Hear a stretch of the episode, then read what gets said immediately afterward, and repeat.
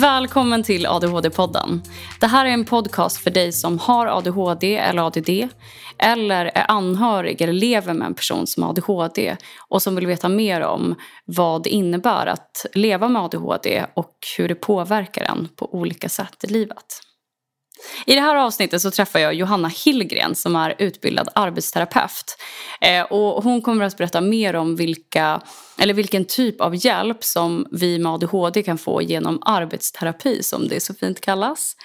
Och jag minns att när jag, eh, precis efter att jag hade fått min ADHD-diagnos eh, och gjort min utredning och sådär så fick jag komma till en ADHD-mottagning och där så fick jag frågor om eh, vilken typ av eh, hjälp som jag skulle kunna få då genom ADHD-mottagningen. Och jag vet också att de berättade om möjligheten att få träffa en arbetsterapeut. Men ska jag vara riktigt ärlig så eh, visste jag inte riktigt om det, vad det var för någonting. Eller jag tänkte typ att är det någon som hjälper en med ledverk? Typ? Jag vet inte varför jag har tänkt på det. Eh, eller någon som hjälper att typ justera stolar i, på jobbet. Eller, ja, jag vet inte vad jag tänkte. Men jag visste i alla fall inte vilken typ av hjälp som man kan få av en arbetsterapeut. Och därför så vill jag reda ut det här i podden.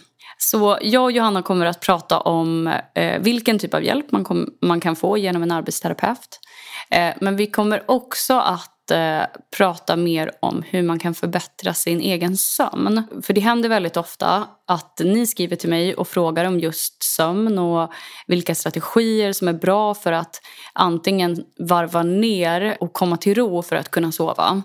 Eh, eller för att man har problem under natten och liksom vaknar och sover oroligt. Och eh, Johanna då som intervjuas i det här avsnittet kan man väl ändå säga att hon är en expert på ett väldigt populärt hjälpmedel som många använder för att förbättra sömnen. För att hon jobbar nämligen med tyngdhjälpmedel. Eh, så som till exempel fibertecken eller tyngdtecken som de flesta kanske har hört talas om. Och hon jobbar med det här på företaget Novista. Och Novista är ett kunskapsföretag som sedan 2013 ungefär har jobbat med tyngdprodukter. Och då framförallt fibertecken men även andra typer av tyngdhjälpmedel som jag inte ens visste fanns.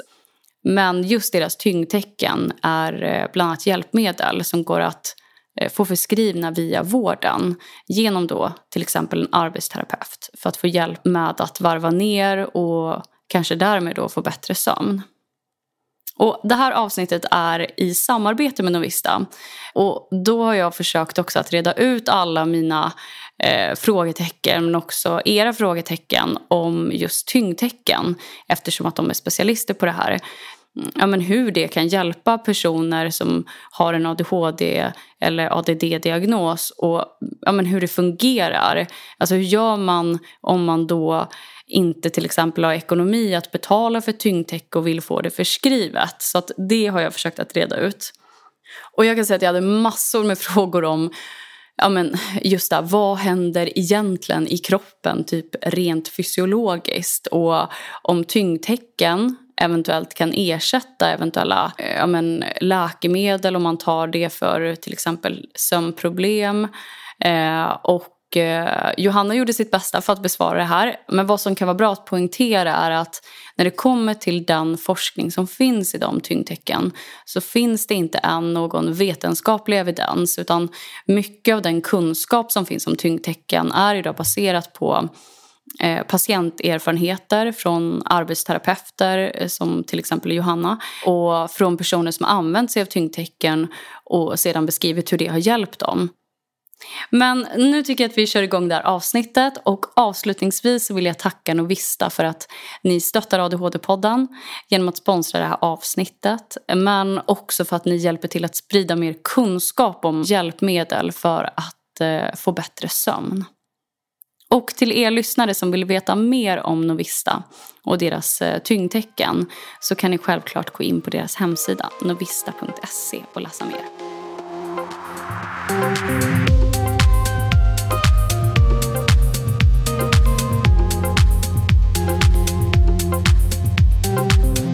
Johanna Hillgren utbildad arbetsterapeut och har alltid haft en vilja att jobba med människor. Som arbetsterapeut har hon både inom habilitering och äldrevården hjälpt personer att få livet att fungera bättre genom att identifiera vilka svårigheter eller utmaningar som upplevs i vardagen.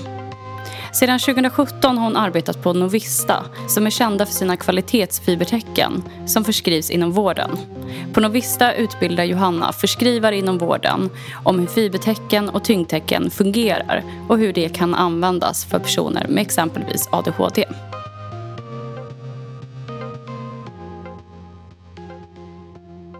Välkommen till ADHD-podden Johanna. Ja men tack så mycket. Det är faktiskt första gången som jag pratar med en arbetsterapeut. Kul. Och jag har så här, jättemycket frågor för att för mig är det och säkert för många lyssnare. Alltså man har hört att det finns arbetsterapeuter i världen men man kanske inte har 100% koll på vad de egentligen gör.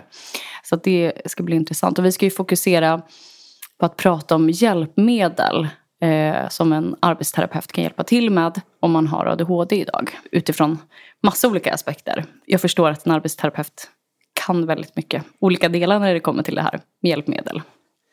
Precis, det är väl ett stort område. Mm. Eh, och många gånger blir man lite nischad. Många jobbar inom primärvården, då är det en annan typ av hjälpmedel det handlar om. Ja, Mm. ja, exakt. Så det är ett stort spann på det. Ja. Mm.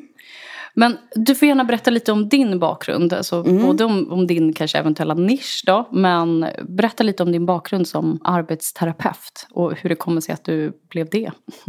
Att jag blev det, det var nog en slump. Jag ville jobba med människor, eh, kunna hjälpa till eh, och är jättenöjd med det efteråt. Det tog ett tag innan man fick grepp om vad en arbetsterapeut gör, även under studietiden. Ja. Nu har jag jobbat inom äldrevården, Mm. eh, både demensvården på boende, Mm. där man hjälper äldre att klara av sin vardag, men också inom habiliteringen. Mm. Just det. Mm. Och då både med barn och vuxna. Och mycket då fokus på olika neuropsykiatriska diagnoser och vad man kan hjälpa till med där. Mm. Mm, Och idag är du arbetsterapeut på Novista. precis. Så idag jobbar jag ju med fibertecken. Eh, och det handlar mycket om att utbilda både förskrivare, då arbetsterapeuter och ibland sjukgymnaster. Men även att man besöker olika boenden och de som har ett behov av att få en ökad kunskap kring vad fibertecken är men också generellt vad tyngdtecken är och hur, hur det fungerar och hur man kan använda det. Mm. Och Jag tänkte precis fråga fibertäcke. Men det är samma sak som tyngdtäcke. Tyngdtäcke är ju det stora samlingsnamnet för Mm. det. Sen finns ju olika typer av tyngdtäcken. Mm. Och där har ju vi då vårt fibertäcke. Mm. Mm. I övrigt, liksom, vad, vad gör en arbetsterapeut rent generellt? För du sa ju det att det, kan, det är väldigt brett. Du har jobbat till exempel inom äldrevård men också via habilitering, både barn och vuxna med till exempel jag skulle kunna ha en ADHD-diagnos som får träffa en arbetsterapeut. Och nu Novista. Som arbetsterapeut har man ju fokus på personen som helhet. Att man ser både till vem personen är, vad man har för förmågor. Men också kring miljön runt omkring. Att hur ser det ut hemma, på arbete, skola. Att man vill få den här helhetsbilden. Och utifrån det då arbeta för att personen ska klara sig så bra som möjligt i sin vardag. Mm. Om det är så att man behöver en anpassning hemma för att det är svårt att ta sig över trösklar. Att eh, man anpassar då den fysiska miljön. Eller att det, det kanske handlar mer om struktur. Mm. Hur ska jag kunna hålla rent hemma? Mm. Att Ja, få exakt. in bra schema eller en checklista på att man ska klara eh, av att hålla den rutinen. Mm. Så mycket handlar ju bara om att se till personens helhet. Och sen utifrån det så är det väldigt olika områden som arbetsterapeuter jobbar inom. Mm.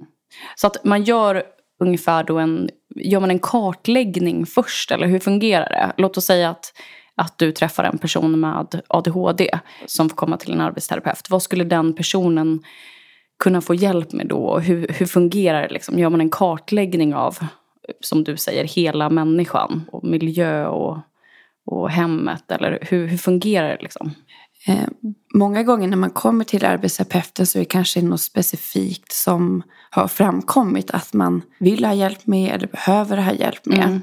Och det kan ju vara lite vilket område. Är det inom habiliteringen man söker? Mm. Är det inom skola där det finns? Men ser man generellt vad arbetsterapeuter många gånger jobbar med kring personer med ADHD så handlar det mycket om struktur och planering. Mm. Eh, Det kan ju vara allt ifrån scheman som behövs, eh, både en heldagsschema men kanske också för specifika aktiviteter, ja men morgonen. Att man behöver en checklista för att inte missa någonting. Mm. Eller att det hänger eh, en lista vid dörren när man ska gå. Vad är det jag behöver med mig? För att inte glömma något viktigt. Mm. Sen kan det ju också vara appar i telefonen. Mm. Att man jobbar mer med högteknologiska hjälpmedel och anpassar därigenom.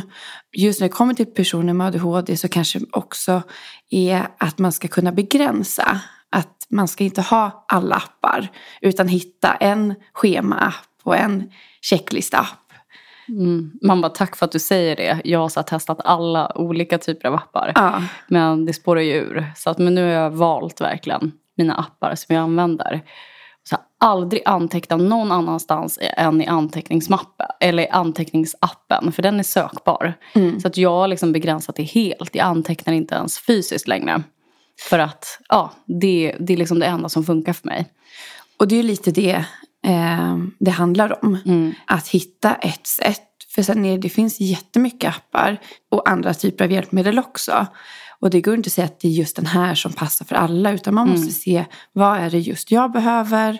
Hur funkar det bäst för mig? Mm. Och det är där då en arbetsterapeut kan komma in och hjälpa till att se vad funkar just för dig. Och Exakt. jobba vidare på det. Samma sak med sömnen, att det inte är en sak som fungerar för alla utan man kanske behöver testa sig fram och, och sådär också som vi ska prata om lite senare. Absolut. Och där finns det mycket runt omkring sömnen som också är väldigt individuellt. Hur, hur man ska kunna få så optimal sömn som möjligt. Mm. Mm. Exakt. Jag hade en tidigare poddgäst, Kristin Edmark, som var med här i några avsnitt sen. Och hon eh, berättade att hon har äntligen träffat en bra arbetstera- arbetsterapeut som eh, sa till henne att alltså, du kan liksom inte, vad var det hon sa? Du kan liksom inte skita i att gå till soprummet och lämna soppåsarna. Utan du får ta med dig ångesten till soprummet. Och det var så ett uppvaknande för henne. Hon bara, fan det är sant. Jag kan liksom inte skita i att gå ut med soporna. Det var en väldigt enkel grej. Eh, men jag gissar att man, man går verkligen, man tittar på individen och man får komma till en arbetsterapeut och sen så eh, kartlägger man var finns det svårigheter utifrån det så försöker man hitta olika strategier helt enkelt. Precis. Allting handlar ju om att se individen och vem det är som är framför sig. Vem Mm. det är man jobbar med. För det är ju så olika hjälp man behöver. Så det Mm. går ju inte att se det generella. Och det är väl mycket det som är arbetsterapin. Att se vem just du är. Mm. Men du har pratat lite om så mobilappar till exempel som, som man kanske får tips om hur man ska, och det kanske har med struktur och planering att göra. Eh, Och sen så sa du det här med checklistor. Men vad finns det för andra typer av verktyg som man kan få hjälp med genom en arbetsterapeut? Jag skulle också säga att det här med energiskattning. Att Mhm. veta. Eh, man brukar säga att det är röda och gröna eh, aktiviteter. Rött det är sånt som tar energi. Eh, och grönt är sånt som ger energi. Mm. Och det är mycket lättare att ha en röd aktivitet. Att man fyller på med de här måste som man tycker man behöver göra. Men man kanske glömmer att det är faktiskt viktigt att ha sånt som ger energi också. De gröna. Det kan ju vara att ja, men, ta en kort promenad. Att man lyssnar på viss musik som gör en lugn. Eh, men att hitta vad det är som ger mig lugn. Och då att det blir en grön aktivitet. Mm. Så att lära sig också en aktivitetsnivå. Att det funkar inte att bara köra på. Mm. Så att det skulle jag också säga är en stor del. Alltså mappar man upp då liksom, det här är dina gröna aktiviteter eller det blir ju ett arbete man gör Ja. i att eh, både att man kanske sitter tillsammans men också att man får som en hemuppgift att fundera över vad är det som är grön aktivitet för mig. För det är ju inte alltid så lätt att veta. Nej. Det Exakt. kanske man inte har reflekterat över. Eh, och också se men hur mycket gör man under en dag för att det ska bli tydligt. Ja, men det är lätt att det kanske blir lite för mycket under en dag tills man känner att man kraschar. Mm. Ah, Okej, hur kan man sålla? Och då måste man ju få det kanske mer tydligt på vad det är faktiskt man har gjort. Mm. Exakt. Så det är ju också en del. Mm. Men när får man komma till en arbetsterapeut? För du, du sa ju det att det handlar ju också om vad man har beskrivit att man har för svårigheter. Och sen så har man kanske blivit remitterad då till en arbetsterapeut som kan hjälpa till med de här svårigheterna. Men vad krävs för att man ska få komma till en arbetsterapeut? Jag skulle säga att det är lite beroende på vilket område man... Alltså är man på en vårdcentral så kan det ju vara eh, vissa saker som man söker för där. Mm. Inom habiliteringen kanske det är eh, andra delar. Det stora är ju att det skiljer sig beroende på också var man bor i landet. Mm. Så att det är ju inte generellt övergripande att så här funkar överallt. Nej, Utan exakt. olika landsting och regioner har ju olika kriterier för att man ska kunna söka kontakter eller vart man söker kontakt. Mm. Säg att man behöver hjälp med sömn. Mm. Det kanske inte alltid är habiliteringen utan vissa delar av landet så är det eh, till vårdcentraler man kan gå och träffa en arbetsterapeut där. Mm. Så det är svårt att säga precis vart är man vänder sig. Mm. Men är det så att man känner att man behöver ha kontakt med en arbetsterapeut så skulle jag börja med att vända mig till vårdcentral eller kommunrehab där jag bor Mm. för att kunna komma i kontakt med en arbetsterapeut. Och även om inte den kan hjälpa så kanske den ändå kan slussa vidare till vart jag ska någonstans Mm. för att kunna få eh, den hjälpen jag behöver. Och har man ADHD så gissar jag att det är på ja, men den ADHD-mottagningen som man, mm, som man är ansluten till. Eller? Ja, oftast är det ju så. Sen är det ju vissa som inte har en eh, befintlig vårdkontakt. Även men fast man exakt. har det. Och då kan det ju vara det här svåra att "Men jag har ingen Mm, eh, stans exakt. att vända mig. Och då är ju vårdcentral, ja. Jättebra Ja. tillägg. För att så, det är ju på samma sätt att det ser så olika ut runt om i landet. Och det vet jag att många lyssnare också skriver till mig. Och bland annat gällande arbetsterapeut. Att de inte vet hur de ska komma i kontakt med någon. För att de vet liksom inte var ska jag börja, vem ska jag vända mig till. För att man har ingen, eh, det finns ingen ADHD-mottagning i den orten. Eh, som har kontakt i sig med en arbetsterapeut. Och hur gör man då till exempel? Eh, så att, men då är det vårdcentral alltså i första hand. Som, men jag skulle rekommendera det. För det kan ju finnas andra instanser också. Jag vet många googlar ju runt och hittar eh, olika enheter. Man får hitta telefonnummer till eh, HUB eller en, en ADHD-mottagning. Och dit kan man också ringa till receptionen och fråga. mm. Eh, att säga så här eh, ser det ut, vart kan jag vända mig? Av de personer med ADHD som du har träffat, alltså vad har varit de vanligaste utmaningarna som de personerna har haft och som du har kunnat liksom hjälpa till med på ett eller annat sätt? Det är nog att man ska klara av saker i sin vardag. De här att men det ska tvättas, det ska städas. Eh, alla de här delarna som man ser utåt sett är ett måste. Men som personen själv kanske inte känner att det ha- har så himla stor betydelse. Mm. Och den här gränsen då på att vad är okej att ha i stökighet hemma. För det är faktiskt du som bor där. Och när måste man ta tag i det för att ändå det inte ska gå för långt. Och att hitta den här balansen för varje individ på att få saker gjorda i hemmet. Att ha en rutin på att komma ihåg det. Eh, det sån här sak som att vattna blommorna Mm. är ju ofta någonting som kommer upp på sånt som man lätt glömmer bort. Mm. Eller gå ut med panten. Mm. Att det lätt blir att det står fyra, fem papppåsar Mm. med pant. För att man tänker inte på det. Sådana saker tycker jag är väldigt vanligt eh, att få ihop. Jag tänker så här, duscha och borsta tänderna, men jag kanske är extremt speciell då. Nej, Men alltså, men det det, också... ty- det kan jag tycka är svårt. Alltså, det är ju till viss del lathet. Liksom. Men eh, det är så konstigt att jag kan ha svårt med så basala grejer. eh, ja, men typ som att gå ut med soporna eller Mm. Borsta tänderna eller duscha. Så det är ju Mm. min pojkvän som piskar mig. Liksom. Nu ska du borsta tänderna. Mm. Punkt slut. Och det är ju mycket de delarna det handlar om. Det är ju jättevanligt att, eller tidshjälpmedel, hur länge ska jag stå i duschen? Exakt. Ja. Vissa har ju svårt att komma i tid för att man fastnar i duschen. Mm. Medan någon annan står där i 30 sekunder och tycker att man är klar. Mm. Så att det är ju också det här, hur lång tid tar saker och ting. Vad är en okej tid att det ska ta? Mm. Så mycket handlar om de här små insatserna i hemmet. Och det är därför det är så svårt att säga så här, vart ska man börja? Mm. Vad är det viktiga? Ja, det handlar om vad just den personen känner. Mm. Det kan ju ha varit eh, de jag träffat där ekonomin kanske inte riktigt går ihop för att det spenderas för mycket pengar. Ja, man använder en halv eh, flaska diskmedel varje gång man diskar. För vem har sagt hur mycket man ska använda? Men det viktiga för personen är kanske just det här att ja, men jag ska kunna borsta tänderna för att jag gör inte det. Ja, men då är det där man måste börja. Mm. Så att man får ta det successivt. För man kan samtidigt inte göra allting på en gång.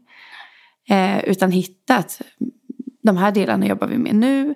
Så får man, hittar man en bra rutin på det som funkar. Mm. Och så får man arbeta sig vidare.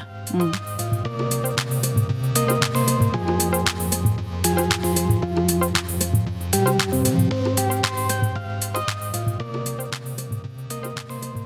Det är ju så att många med just ADHD då har eh, sömnsvårigheter. Jag kan inte en exakt siffra på det. Eh, och nu är inte jag experten på just sömn men eh, många som har ADHD, jag har själv haft väldigt mycket sömnproblem tidigare. När man har ADHD så är det ofta så att man har mycket energi i kroppen. Men det kan också vara en rastlöshet som, som gör att man har energin inuti istället. Som gör att man inte kan sova. Och eftersom att du är arbetsterapeut på Novista som jobbar med just men, tyngdtecken eller fibertecken kallade du det tidigare. Precis. Som är ett hjälpmedel för det här. Eh, så, så tänker jag att eh, du kan berätta lite vad, alltså, hur fungerar ett tyngdtäcke eller fibertäcke? Vad, och vad är det för någonting för de som inte har hört det tidigare? Eh, tyngdtecken, det är ju ett täcke där man har en extra tyngd. Mm. Eh, och tyngden mot kroppen gör att eh, våra muskler slappnar av. Och också får den här omfamningen inge en trygghetskänsla som ger ett lugn i kroppen. Mm. Och det är många gånger det som man behöver. Och man säger det, ju större problematik man har, desto större sömnproblem, eh, eller om man har väldigt mycket ångest och oro, då behöver man oftast ett tyngre täcke. Mm. Och det är inte så, så att det går på hur stor man är eller hur gammal man är.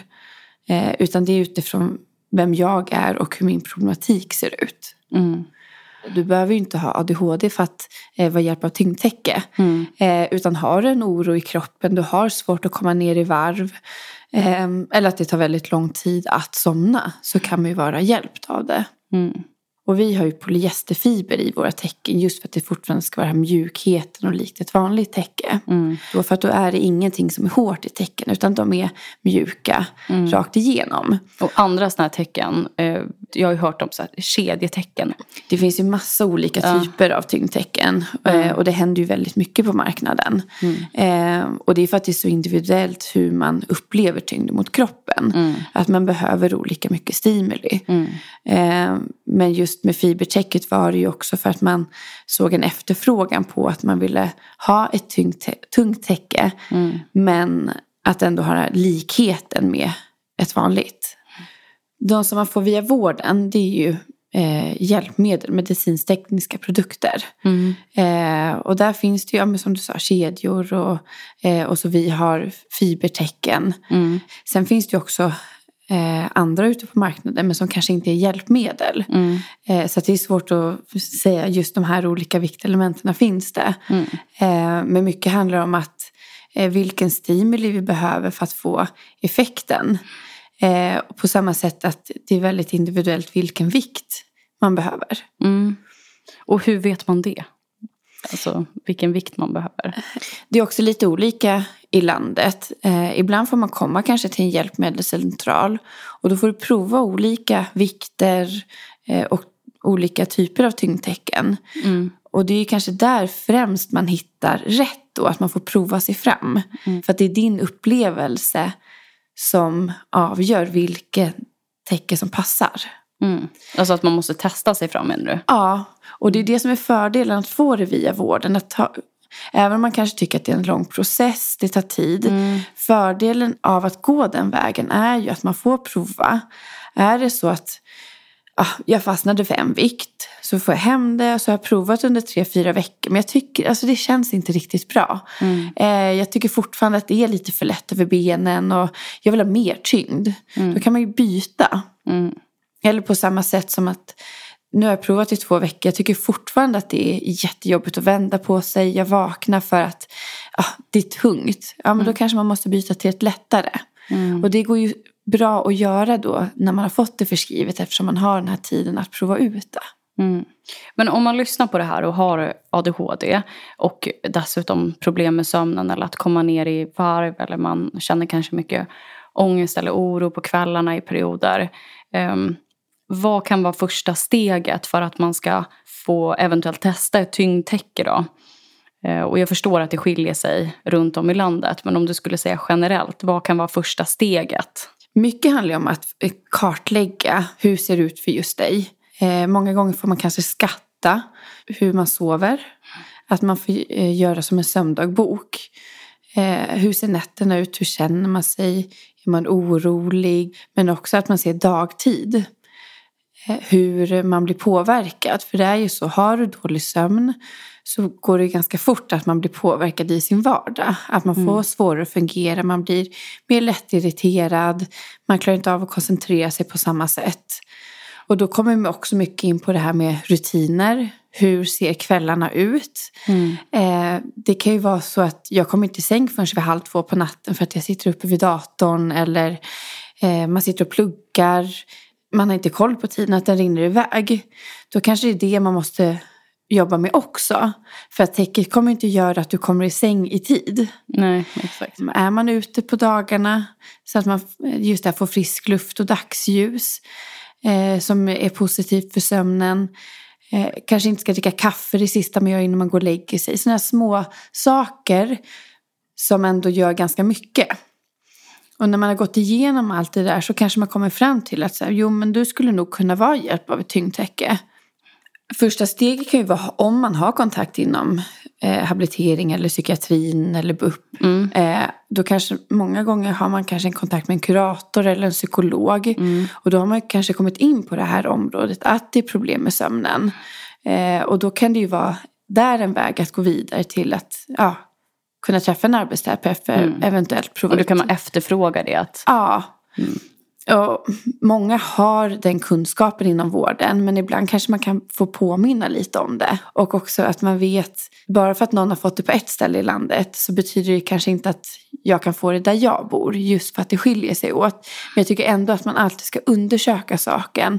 Och efterfråga det framförallt hos den vårdkontakten man har. Ja, efterfråga för att se över möjligheten, absolut. Mm. Mm. Ja, men många lyssnare som har pratat om det här med tyngdtecken att eh, nej men får jag verkligen det här gratis eller mm, behöver jag betala för det? Eller vad kan du säga generellt kring det?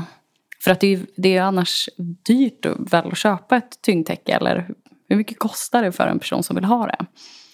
Det är jättesvårt att säga beroende på vilket täcke man vill ha. Mm. Eh, får man det via vården så är det lite olika. Eh, på vissa delar av landet så behöver man inte betala någonting. Mm. Och, och det är som är bra att komma ihåg också, det är ett lån man får. Det är inte att man får ett täcke utan man har ju det så länge som man har ett behov av det. Eh, men eh, i vissa landsting så kanske man betalar en engångssumma på någon hundralapp. Som att man betalar som en engångshyra på täcket. Mm. Mm. Och det är ju mm, väldigt prisvärt då, om man, om man orkar Absolut. gå igenom en sån process och sådär. Absolut. Mm. Och fördelen med att du också får förskrivet är att har du haft det några år mm. då kan man alltid vända sig till vården och att man gör eh, ja, ta ny kontakt med arbetsterapeuten och se mm. över att ja, men, är det fortfarande rätt täcke. Mm. Och då kanske framför allt om det är så att det är barn som får täcke. Man växer, det händer mycket i tonåren. Det täcke man fick när man var yngre kanske inte är tillräckligt längre. Mm. Det är också fördelen att man då kan ta ny kontakt. Mm. Eller som det här med vikten som du sa. Precis. Att man inte riktigt vet. Um, alltså, jag skulle inte våga köpa bara ett täcke. Eh, om det kostar flera tusen. För att då vet man ju inte om man köper rätt vikt till exempel. Nej men så är det ju. Och det är det som gör det lite klurigt. Eh, att bara...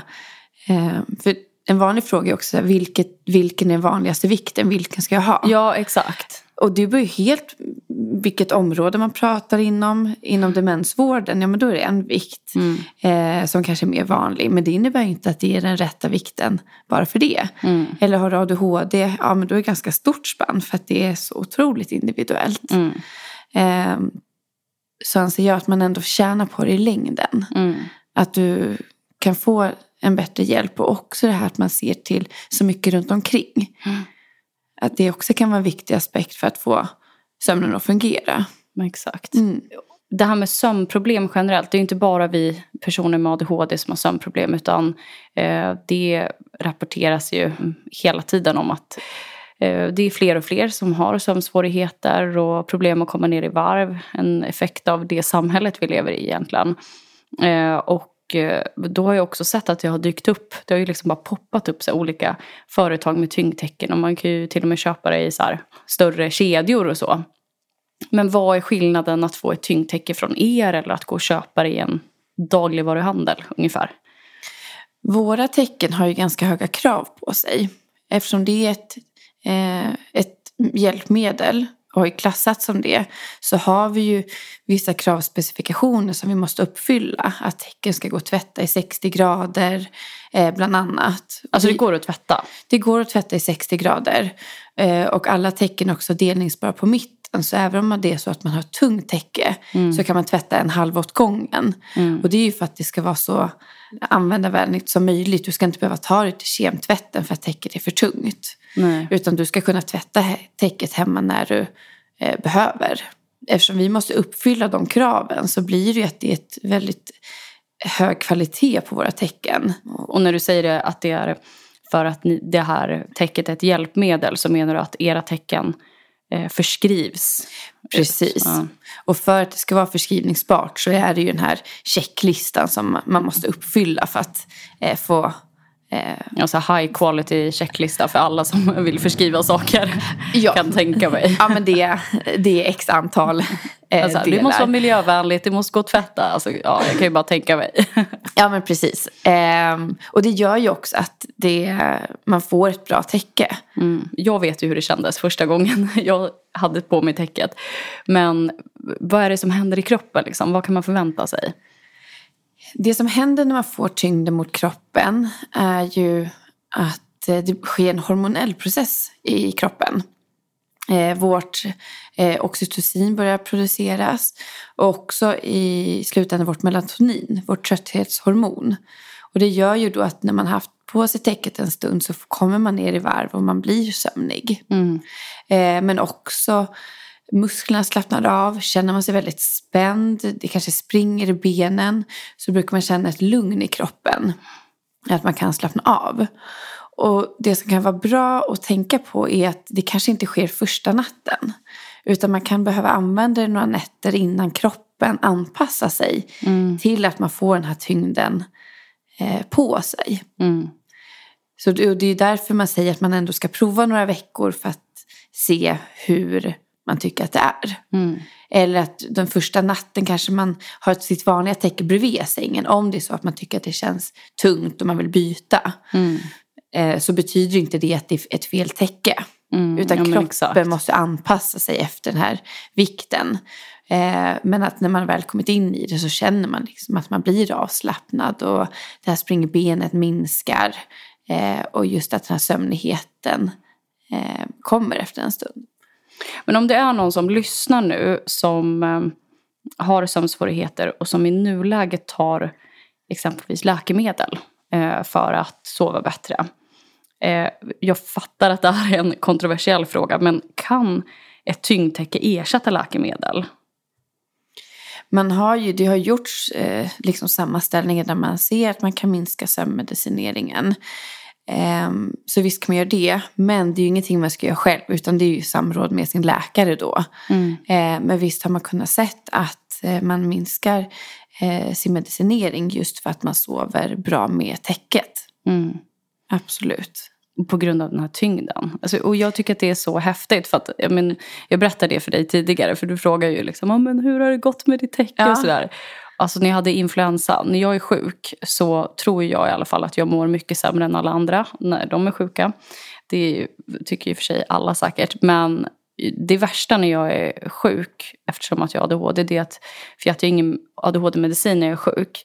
Och när jag hade influensa så hade jag sådana ADHD-symptom. Alltså det kröp i hela kroppen samtidigt som jag var helt utmattad och helt slut. Och jag kunde verkligen Alltså, jag, jag visste inte hur jag skulle härda ut. Och sen så var när min pojkvän lägger på mig tyngdtäcket för jag orkade inte ens gå och hämta det. Det var på den nivån.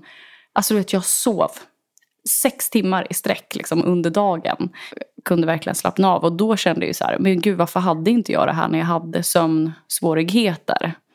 Så det är ju, det är ju verkligen, alltså även fast man Alltså man tänker inte på att det kan hjälpa så mycket. Alltså, bara åt den här rastlösheten som man kan ha. Precis, och det låter ju, men täcke och lite tyngd, vad, vad kan det göra egentligen? Ja, man bara sätter på ett par mjölkpaket liksom på magen. Men Ja. ja.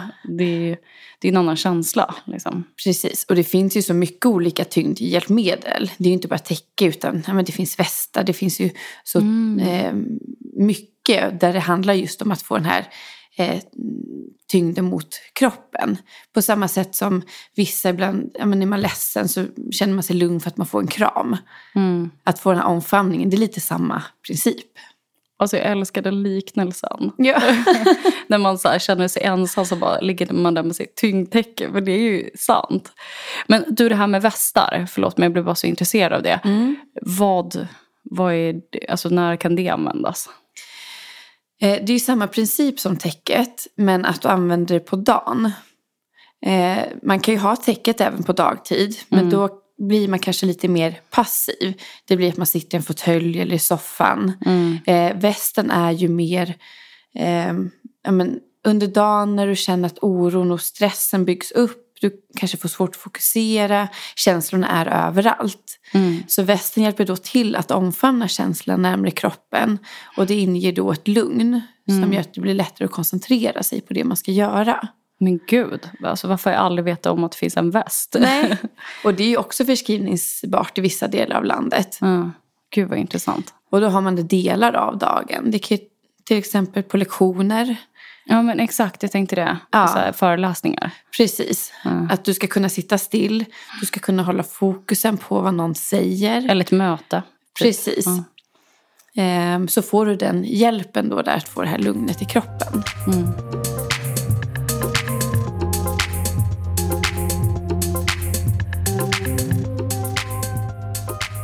Just det, jag har en lyssnarfråga också som jag fick in inför det här avsnittet.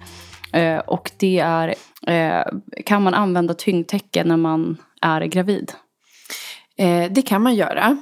Det som är är att det kan ge en obehagskänsla att ha en tyngd mot magen. Att man tycker att det känns obekvämt. Så vissa kanske, och det är ju framförallt när magen växer. Vissa kanske behöver gå ner i vikt på täcket mot slutet just för att det inte riktigt funkar. Eh, Att ha det tunga täcket. Eh, Och sen skulle jag gå också lite på vart, vart sitter min stress i kroppen. Är det så att det är benen det sitter, ja men då kanske jag kan fortsätta ha täcket under graviditeten med att jag inte har det på överkroppen. men jag kan ju fortfarande ha den på benen och neråt. Och sen har jag ett vanligt täcke upp till. Om det är så att det är, man känner att man behöver det. Men mycket går på sin egen, egna upplevelse. Mm? Eh, men framför allt att man kanske kan behöva lättare täcke. Och det är framför allt då de som kanske under graviditet eh, får tecken förskrivna ibland. Då är det ofta att man har lättare än eh, det hade varit om man inte var gravid. Mm. Ja. Och för det är intressant att just det här med att placera också täcket där man känner att man behöver det. För nu på sommaren till exempel, ja, det är klart att det är varmare att ha ett tyngdtäcke även om jag tycker att ert är ganska svalt. Men när det har varit supervarmt, då har jag haft tyngdtäcket på bara benen och sen har jag haft bara lakan liksom, Ja. på överkroppen. Medan andra dagar så tycker jag att det är skönare att ha liksom, just överkroppen. Så att man kan ju bara vända och vrida lite tänker jag. Typ. Precis. Mm. Och så är det ju vissa som tycker att ångesten sitter i bröstkorgen. Kan ju Exakt. välja att lägga täcket dubbelt just en bit upp till. För att Ja. man vill ha mer tyngd för att man känner att det, behovet finns. Jättebra. Ja, men du, tusen tack för att du har varit med i podden. Ja, men tack själv, det har varit jättekul. Men jag tänker avslutningsvis här. Eh, så just eftersom att vi har pratat mycket om sömn men också om andra hjälpmedel och sådär. Men har du som arbetsterapeut några generella tips? Förutom att eh, testa ett tyngdtäcke förstås. Men har du några generella tips för att förbättra just sömnen? För en person som har ADHD. Eh, jag skulle nog säga att ha en kvällsrutin som varje dag ser likadan ut. Mm. För det är så, hjärnan är ju otroligt smart. Så har vi samma rutin varje kväll, att man har en process, att ehm, man tittar inte på tv de sista timmarna innan man går och lägger sig. Man kanske istället sitter och läser en bok, tar ett bad. Att kroppen får tid att komma ner i varv. Och också att man går och lägger sig samma tid varje dag gör att vi får lättare att somna. Mm. Den är omöjlig för mig men jag förstår att det är Ja. viktigt. Ja. Och så är det ju ofta att det, det när man pratar om det så här, ja, gå och lägg dig samma tid som att det vore jätteenkelt. Mm. Men att ändå ha med sig att det ändå är väldigt bra. Sen om det inte funkar varje dag, nej men det kanske inte går, men funkar det tre gånger i veckan så är det bättre än att man hoppar över helt. Mm. Ehm, så att försöka ha en, en rutin. Och det är också, ju större sömnproblem du har, desto viktigare är det att faktiskt hålla en sån eh, kvällsrutin. Mm. Så det är att man gör samma saker i alla fall. Varje dag. Ja, och att du ger, jag tänker speciellt också eh, med ADHD, man är uppe i varv, ge kroppen möjlighet att komma ner i varv. Mm. Eh, om det är så att man sitter och har täcket en timme på sig innan man ska gå och lägga sig för att få hjälpen. Mm. Eh, många tycker att ett varmt bad kan hjälpa. Eh, men att man hittar någonting, ta en lugn promenad. Eh, men att hinna komma ner i varv och inte förvänta sig att man ska somna direkt efter att man har storstädat eller suttit och pluggat till en svår tenta. Eh, för då är ju hjärnan för uppe, eh, uppiggad. Mm. Ja. Och har du några generella tips när det kommer till eh, struktur i hemmet? Vad är de vanligaste liksom, tipsen som du brukar ge som arbetsterapeut till? Eh, ja, men vi säger att jag har jättestökigt hemma och jag känner att jag bara alltid skjuter upp man bara pratar inte om mig själv nu, men att jag alltid skjuter upp att eh, eh, gå och slänga smutstvätt i tvättkorgen eller förstår du? Mm. Och, och till slut byggs det bara upp till ett kaos som är helt ohanterligt så att jag måste ringa någon och be om hjälp. Mm. Eh, jag tänker att mycket handlar om att se till sig själv. Att inte bara gå på vad andra det här, eh, det här, jag har gjort det här, det funkar jättebra. Utan se till vad är det jag behöver. Mm. Eh, att få den hjälpen. Och lite som vi pratade om i början. Att inte ha tio olika system på hur någonting är. Utan man är så här, behöver jag... Eh, jag kanske använder mig av alarmen på telefonen. Mm. Eh, det är det som är mitt hjälpmedel. Eh, och det är det jag då eh, har fått in att ja, men, man ställer alarmet eller, eller kalendern en gång i eh, varannan dag. Hur ofta man nu tycker att man ska göra det. Mm. Eh, och jag tror att försöker man fokusera på allt så kommer ingenting funka. Nej. Eh, då blir det lätt för mycket, det blir övermäktigt och, och så känner man så här, men det här, det går ju inte. Men kan du lyckas fokusera på en del eh, och att det är det som du jobbar på till en början och sen tar det successivt så är ju möjligheten att lyckas eh, kanske större. Mm. Ja, men det är ju som det här med sömnen. Alltså, När Mm. jag hade problem med sömnen då hade jag problem med massa andra saker också. Men då började jag med sömnen. Mm. Och då var de väldigt tydliga i den KBT-gruppen som jag gick Mm. i. Försök inte fixa allt annat i ditt liv just nu. Utan fokusera bara på det här. Och så fick jag testa olika liksom, strategier varje vecka. Vad som kunde hjälpa. Men jag fick inte testa allt på en gång. Och jag var ju så här, det här kommer aldrig funka. För jag ville testa allt. Ja. För det är ju ofta så att man känner så här, men nu ska jag fixa sömnen. Jag ska fixa all struktur hemma. Jag ska bli en bra människa. Jag ska bli en bra flickvän. Men det, är inte, det fungerar ju inte så. Utan man måste ju göra Ja. en sak i taget. Precis. Mm. Eh, och jag tror att det, det är det svåraste men kanske också det som är bra att ta med sig. Ja. Ja. Det känns som ett så logiskt, rationellt, bra svar från en arbetsterapeut. Börja med en sak. Genomgående. Jag tycker